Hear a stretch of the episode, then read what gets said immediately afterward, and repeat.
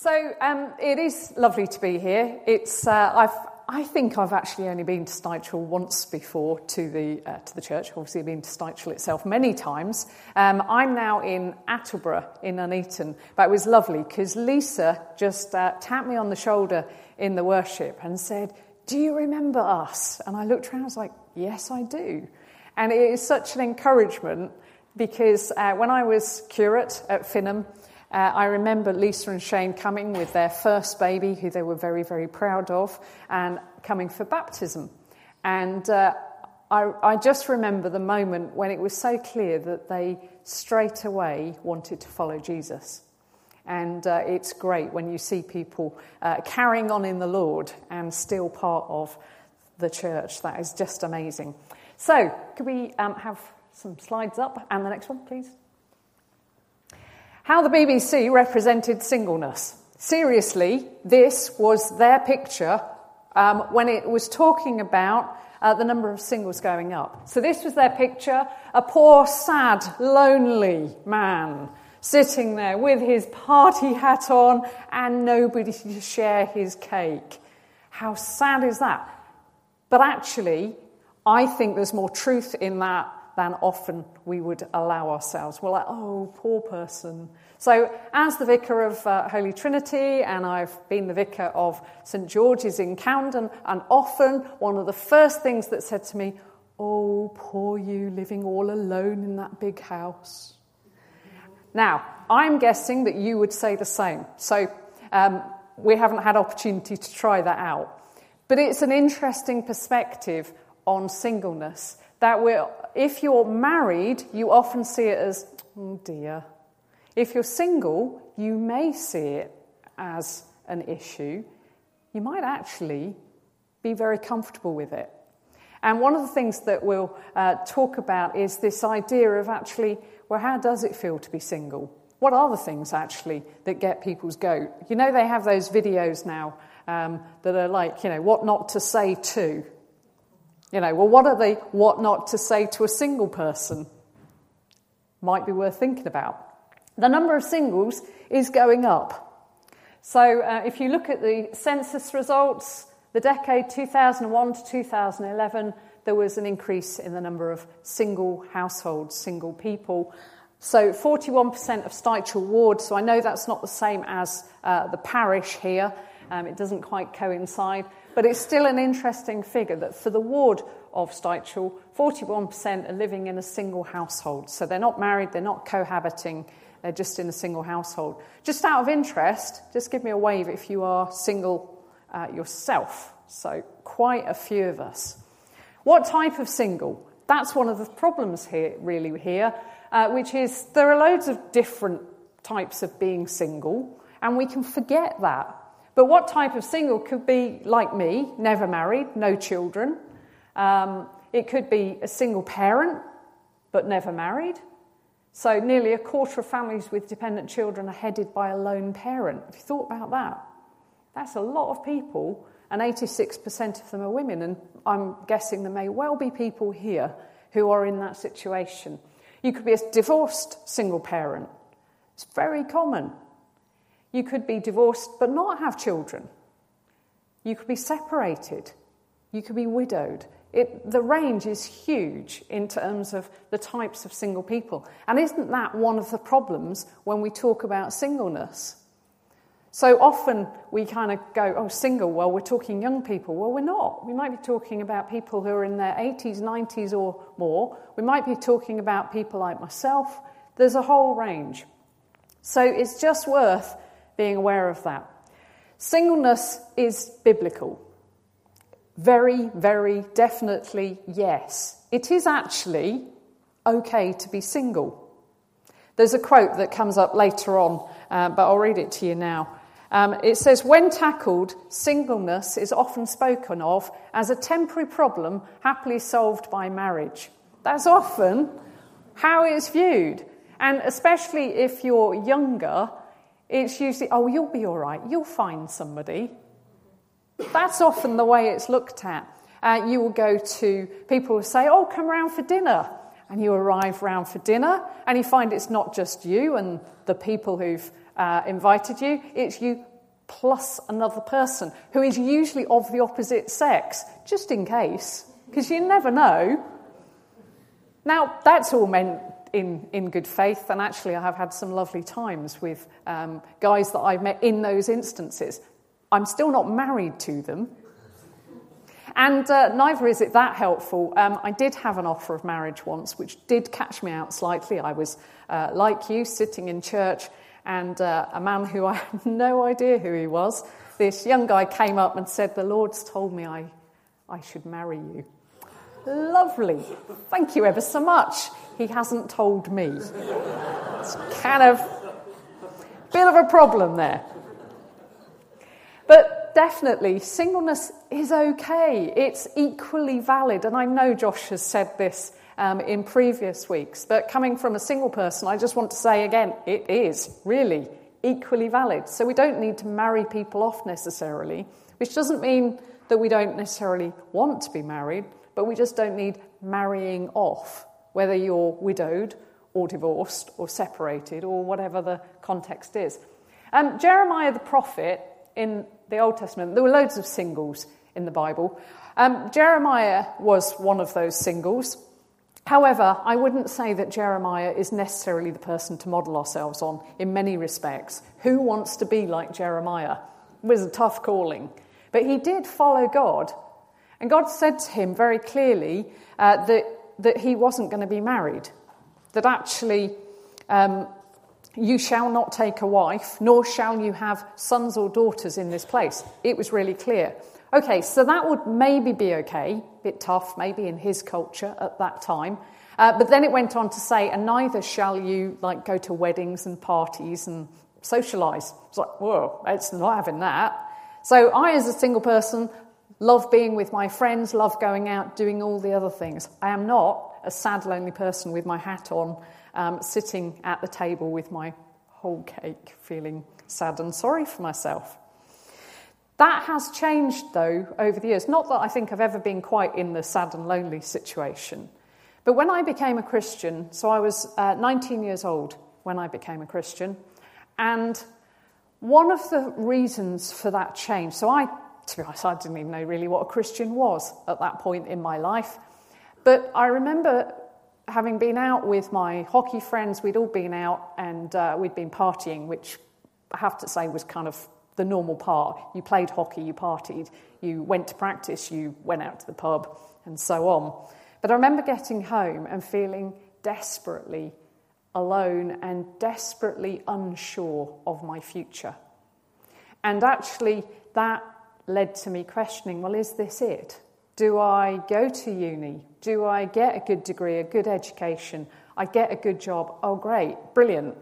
And there seemed to be this pattern that was that sort of way. You, you basically you have a good education, then you get a good job, you get married, you have children, you die. That's it. And I began to question whether that really was it. And it was uh, then I made friends with somebody. Well, I was already friends with her, but I hadn't really clicked at the beginning she was a Christian because probably wouldn't have been friends with her if I'd known at the time. Uh, but I became friends with her, and she said, God really loves you. And actually, my initial response was, Don't be stupid. Who is God anyway? But actually, I couldn't get away from that thing that God really loves me, and He loves me as me. And it doesn't matter actually what my situation is. It doesn't matter what happens. And uh, fairly soon after that, I actually became a Christian, much to her surprise. But that's really key that question of who we are in Christ. It actually isn't who we are in Christ as a married person, as a single person. It's who we are, it's our identity. We'll talk maybe a little bit more about that in a little moment. But let's go back to um, uh, the Bible. So let's go on to the next one. So, singleness as a gift. You see, Jesus talked about singleness as a gift. So I reckon if Jesus talks about it, it's all right, and it really is. Even though maybe our culture and the culture even of the day wouldn't really have seen singleness as a gift. This was, a, this was totally different. The normal way and, and as it has been probably since then, and still is the case, was that singleness wasn't considered a gift. And yet Jesus seems to say it is. So he's been talking, and he says this teaching doesn't apply to everyone, but only to those whom God has given it. For there are different reasons why eunuchs cannot marry. Some because they were born that way, others because men made them that way. Others do not marry for the sake of the kingdom of God, kingdom of heaven. Let him who can accept this teaching do so. Now, by eunuch, uh, we, we all have a picture of eunuch in our heads. Actually, it could have meant virgin as well. Again, not a word we use very often. We're happier usually with eunuch than virgin when we're talking from the front of church, but actually, that's what it meant. And um, Jesus actually says, although it doesn't apply to everyone and it's only for some people, it's a gift because if you are not married for the sake of the kingdom of heaven, if, if God has given you that situation, then that's actually okay. It's a gift. And if Jesus is our model, and he was a fully human man, he was a, a man with all the sexual desires, all the normal temptations, all the other things that went on for any human being, Jesus faced. So we can't say, oh, yeah, but that was Jesus. It was all right for him. It doesn't work like that. That was Jesus, and he was like us. And that helps us, I think, and gives us a model. Jesus wasn't married. It's okay for us to live a celibate life and to be like him. But it doesn't mean it's everyone's gift. Very clearly, there are people who are married, and that is absolutely amazing. That's an, that was ordained by God in Genesis. We see it right from the very beginning. But if actually that's not to be the way, singleness is equally valid. So if we go on to the next slide, uh, let's look at Paul. So Paul carries on with this theme of singleness as a gift. And he actually says, I wish you could all be single like me. I don't know that I'd necessarily say that. I just think both are good. But in a way, by him saying that, he's saying, look, this is okay. This is something good. I wish that all of you were as I am, but each of you has your own gift from God. Now, he's just been talking about marriage. But then he goes on to this bit, which is, well, I'm not married, but it's a gift. So he's picking up Jesus' kind of theme here. And uh, he carries on to say, Now to the unmarried and the widows, I say it's good for them to stay unmarried as I do. But if they can't control themselves, they should marry, for it's better to marry than to burn with passion. So there are options here. It's not like there's just one way. Let's just keep going. So, the next part. So, if you've got your Bibles, you might want to um, have a look at it. So, it's 1 Corinthians 7. Um, and you can see, so this is partly the parts we read and partly a few extra bits as well. Uh, it's page 1148 in your Bibles if you want to have a look at it. So, the context of this is marriage, but then there are these elements that are about, I mean, obviously, if you're going to talk about marriage, then there's a kind of reverse part of that, which is what happens when your marriage ends or what happens if you're not married. So, your marriage might end because you're widowed, your marriage might end because you're divorced or separated, or you may never be married. And the first thing, verse 17, uh, nevertheless, each person should live as a believer in whatever situation the Lord has assigned them to, just as God has called them. So, there's just that sense of like, this is okay. It's okay to be me in this situation. It's not wrong. Um, and then he goes on to say, I'd like you to be free from worry. An unmarried man concerns himself with the Lord's work but he, because he's trying to please the Lord. But a married man concerns himself with worldly matters because he wants to please his wife. And so he is pulled in two directions. Now, I wish I could say that I was not pulled in uh, two directions because I'm not married. I can't always say that. I think probably that's true to some extent. It's not true totally. Um, so I've uh, often had people say to me, Oh, well, that's okay. You could take a job anywhere. You could be a vicar anywhere. I was like, Well, yes, I could, but that doesn't take into account my family, doesn't take into account my friends. Actually, I have uh, boundaries and limitations on what I might look for, just as much as Josh would have. And in fact, I might say to married people, well, actually, to be honest, it's easier for you to go somewhere new than it is for me. Because if I go, it's just me. So when I moved to Coventry, it was just me. I didn't bring anybody else with me, so I didn't have a spouse to share the ups and downs of starting a whole new life in a whole new place. So, I mean, the swings and roundabouts, of course there are. But there is that sense in which, yes, probably I am freer to follow the Lord's work. And I certainly know that that's been part of my calling, is to follow God's work. But that doesn't mean that my calling or my relationship with God, for that matter, is necessarily any better than anybody else's. Probably isn't, certainly isn't, I don't think. But there is that sense, particularly if you are married, you absolutely have to take that into account. Now, I was saying at the earlier service that uh, um, my dad died uh, not that long ago, so shortly before Easter. And one of the things my mum said when we were trying to pull the tribute together really struck me. And she said, uh, You know, we, we always did things together. We never, one of us never moved in a particular direction unless the other agreed. And we always moved together in whatever we moved into. And, and I don't have that. So I do, of course, have my mum to take into account now, quite rightly. I do have my best friends, but I'm not in that quite in that same covenant relationship that in a marriage I would be. I'm sort of in a covenant relationship with my best friends, but that's by that's not quite the same, and it never will be quite the same. But it absolutely I will take them into account. And in fact, it's one of the reasons why I'm still in the area, because friends that I made when uh, I was a curate. So, my best friend, who we'll see later on, um, lives in Coventry. And so, actually, I really didn't want to go a long way away because that is critical. But I think that there is something in that in terms of our relationships. So, a few thoughts then. It's not always easy. It's not always easy being married, I am guessing. Is that fair to say? It's not always easy being single. A life without heirs, that actually should say is possible rather than possibly. Although possibly is true, because you see, you might be single and have children, in which case you have got heirs.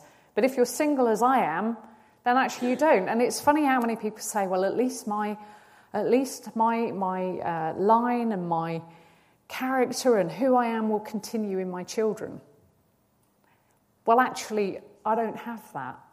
But you see, I think what Jesus and Paul after him were doing was they were being quite countercultural in, in effect, saying, actually, this earthly world is not it. This isn't it. There is more. And when I became a Christian, that was, I think, part of it was yes, this really isn't it. There was so much more because there is a God in heaven who loves me. But my life does not end with my death. I am assured of my place with Jesus, as each of us is. And I'm assured of my place with Him, and it's my family with Him that's guaranteed.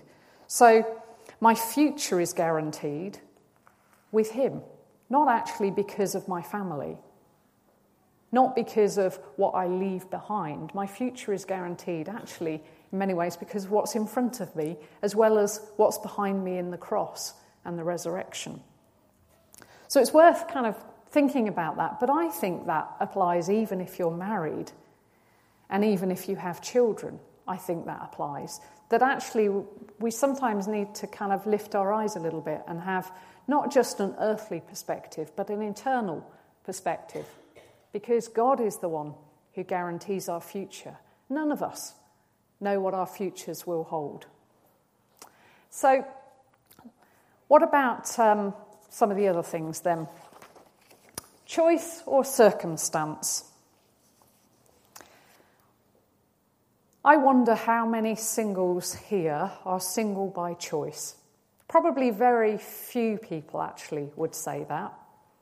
So if you're divorced, I am absolutely certain that was never, ever the choice that you wanted to be your life. If you are um, single and not married, you may well still be thinking, but I, but I do want to be married. Often, uh, I was talking to some people from the eight o'clock service, and they were saying, having just been widowed, how many people said, Oh, don't worry, you'll find somebody. And it's like, well, of course, they might want that, but, but actually, that's not going to make them whole. That's not going to fill the gap. That's not going to be the answer. And of course, it goes back to the where does your wholeness come from? So I'm me and I'm whole as I am. And actually, even my mum, who's getting used to being a widow, is whole, actually. I'm absolutely certain at the moment that she doesn't feel very whole at all at times. But in Christ, she is.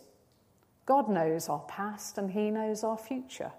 And actually, He's the one who holds us. Whatever happens, none of us know, none of us can predict. My mum didn't know she was going to be a widow just before Easter. She had no idea, absolutely none. But the truth is that in Christ, we are whole. We don't depend actually on a husband or even a best friend to be whole. And that's really important being intentional about this makes such a difference. So we can still choose no matter what our circumstances are. We can choose to be content in our situation. Um, in Philippians chapter 4, it, Paul says, I've learned to be content, whatever the situation, whether in plenty or in want. Whatever the situation, I can be content. Now, you might have to learn to be content. It's not necessarily going to come straight away. I remember um, a youth worker who I was looking after saying, Alison, do you mind if I ask you a question? And I really wondered what was going to come. It was like, uh, uh, maybe. And, and you might be able to help me. And we had a conversation about being single. She was like, Well, you're single. How is it okay? And she was obviously younger than I was. And actually, as we talked it through, she'd been somebody who, who had sort of almost been at that desperate, I, I need to find somebody. I need someone who I can spend the rest of my life with. But no matter how much our need is and how much our desire is, it doesn't mean it's going to happen. But actually, I noticed a change in her after that conversation, and I noticed a contentment coming. Now, was that every day, every moment? I am pretty sure it wasn't. But she was learning to be content in the situation she was in. Would she be delighted if she got married? Yes, absolutely. But she was beginning to be content as she was, as a single person, thriving as a single person rather than surviving. Back to that quote singleness is not a temporary problem to be solved by marriage. We actually want us to thrive, whoever we are, in whatever situation. I uh, came, I met this lady. Uh, if we move on to the next slide. Yep, thank you. Uh, I met this lady who's called Kate Wharton um, at New Wine at the Leaders Conference. Um, now, I don't think I could go this far. She had a kind of uh, ceremony service in church, and basically made some vows about staying single. And there are people who feel called by God to do that. And uh, I can't remember, but I think she may actually now wear a wedding ring because, in her eyes and before the Lord, she has, she has committed herself in that covenant relationship to God Himself. And she said this I felt He, God, had given me a choice. If you want to get married and have kids, you can. That can happen. But actually, my best for you, the thing I'm really calling you to, is to stay single so you can speak and teach about this. Now, I don't think I could say that that's, I, I don't have that strong a, a feeling about it, I guess. But it is something, it's an interesting one that actually being called to stay single, and there are people um, over the years who have been called to stay single. Mostly we've seen it in the Catholic Church as nuns and priests and uh, monks as well. But actually, there's a new generation of spirituality that can also recognize that. That can say, No, I am. I'm going to choose to stay single for God. And not only that, but I can be awesome in it. Single, taken, who cares? I'm awesome. I liked that. I wasn't sure about the taken, actually. That was the only bit I was like, really? But I do like that thing of, you know, actually, who cares? I'm awesome. And, well, what about sex? That's surely, that is a question that we have to ask. Uh, we know that the Bible is really clear uh, that it says there is no room for sex outside marriage. That is the ordained place of God for sex. I used to teach before I became a vicar, and uh, I taught biology. So invariably, I would get to the, the kind of bio- biology of sex, and we would talk about contraception, we would talk about sex, we would talk about uh, kind of what it all means. I know that I was the only teacher in that school ever saying, but actually, there is an alternative. There is an alternative, and it's actually not to have sex. And actually, until you're in a committed relationship, it's not the right place. Now, we as Christians would go even further than that, than that and say, if it's a committed relationship, then it's marriage. And we need to get married before we do all the rest of it. The number of people, and I'm sure Josh knows too, people come to get married and are like, oh, it's okay, we've done it. We've, we've done everything right. Uh, so we've, um, we've got our house sorted, now we've had the kids, and we've got our finances a bit more sorted, and we've had our big holiday, and now we're going to get married. And I'm like, uh, actually, you didn't get it the right way around. It was supposed to be marriage, and then everything else comes after that. But that's totally countercultural. Tricky? Actually, yes, in our culture. Let's face it, if you're single, there are 101,001 messages around you that are saying, ah, it's okay, just sleep with whoever, it doesn't really matter. If you're going out with somebody, if you love them, then it's fine. That is the total message. And never would you really see on TV anything where it's like, you've got to get married and then do it. That's and every book that you would read, just about every novel, has somebody falling in love who, uh, the, you know, within a short time, they're going to sleep with them. Well, actually, no, that's not what we're going to be about as single people. Tricky, yes, but impossible? No. So it is possible to be celibate, and Jesus himself was celibate and Paul himself was celibate. So it is possible. And it's not only possible, but it's possible to be happy within it.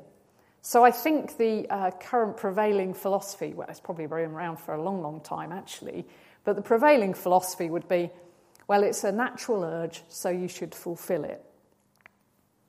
Well, actually, yes, potentially you could say you can describe it as a natural urge. It's what we are designed, if you like, for. But God said that that's to be within marriage. Now, my view is that I'm going to trust God to help me be celibate. I'm going to trust God that by the power of His Holy Spirit, in the same way that He can sort out all the other things within me that, you know, he can do that. He can give me the power to do that. Sex isn't wrong. Sex isn't bad. Of course it isn't.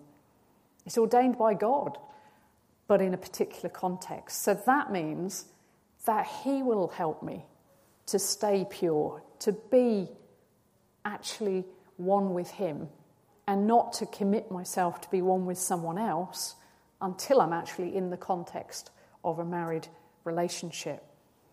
Does that have uh, some difficult parts? Of course it does.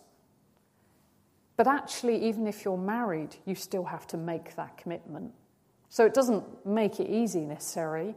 Uh, you know, I've met numerous people who said, "Oh well, I couldn't help it because I loved him," you know, and they're in a married relationship, and they've their marriage has failed, and they've ended up going off with somebody else. And again, I'm, I can imagine there may well be people here who've who've been on the receiving end of that. That's not love. Actually, God gives us the ability to control our desires and to stay pure. So, really important uh, that we know that it is possible and we can be happy. But should it go wrong, well, actually, we come back to the Lord and we start again. It's not that there isn't a way back. And some of us will have, uh, our pasts will be lives that have not been celibate. That doesn't mean there isn't a future. We come to the Lord, we know His forgiveness. We're coming in a moment to bread and wine, and we will know His uh, forgiveness as we take bread and wine. So, what else then? Let's uh, go on. Redefining family. Well, God did that for us a long time ago, um, but God sets the lonely in families. We know that married people can be lonely as well as single people, of course. But the loneliness for a, for a single person, if you're living on your own, I think is still different. There isn't anyone, if I get back late after a difficult meeting, actually, there isn't necessarily somebody that I can phone if it's late.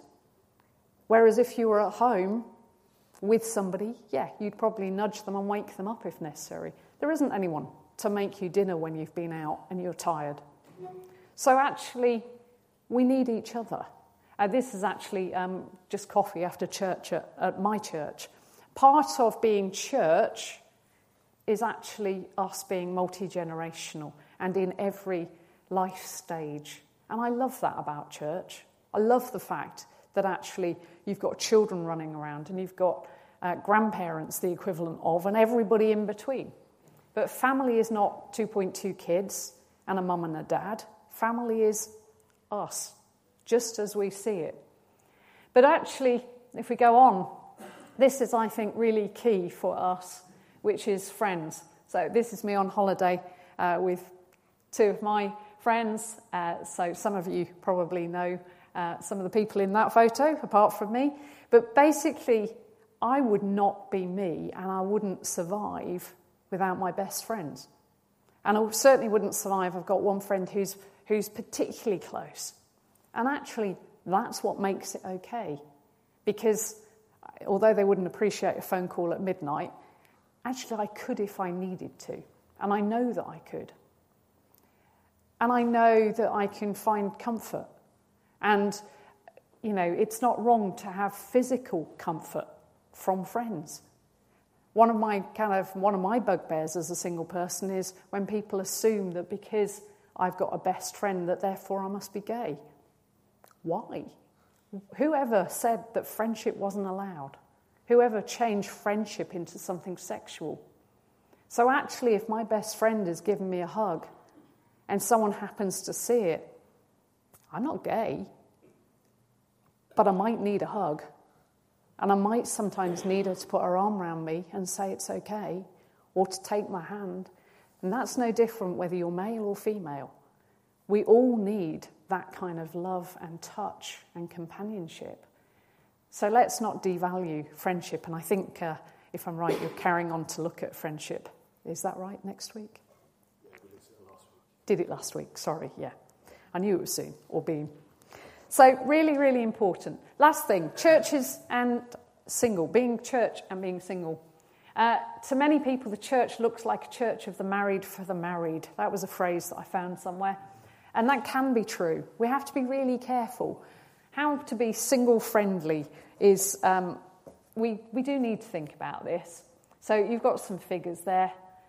In the 25 to 39 age range, 13% of married adults attend a church at least once a month, but only 5% of singles. So sometimes you will find that in terms of the younger generation, there's a bit of a mismatch. It's I know by, by leading a church, it's much easier to actually reach out to married families because it's natural to be able to run things for kids. It, but the main thing is we just need to be aware that we have got singles and to make them feel part and parcel. So don't aim everything at families. Make sure there's some other things going on. But equally, if you're going to run a singles night, I probably won't be here. If you said, oh, we're going to run, we're going to have a party for singles, I'd be like, great, I'm going to the pub. Because actually, that, that wouldn't do it for me. If you say, we're all going down the pub, fine, I might well join you. And actually, I'd expect that to be a mixture of married people and single people. I, I wouldn't really think about it. So you've just got to kind of be aware of that there's a real mixture of people. So if we just move on to the last slide, it's all about being a single friendly church. I don't think there are any particular answers. I just think you need to value us all as we are and think of us as whole people, not as people who need someone else to make them whole. I've often had friends who are families, and I've had friends who are single people. Often, uh, obviously, I don't have children, as I think I said, but actually, I love being around the kids at church. That's brilliant. That's, that's a real joy. And uh, I remember the Sunday after my dad had died, and I was back at church and I'd led the service, and I was just at the back of church, all being fine. And actually, little Arlo came to me and just kind of gave me a hug. And it was like, yes, that's all I needed. And he's tiny. But, but actually, you know, having that opportunity to be with children, to be with families, that's all part of it. So we're not all the same. So help single people to thrive and not just survive.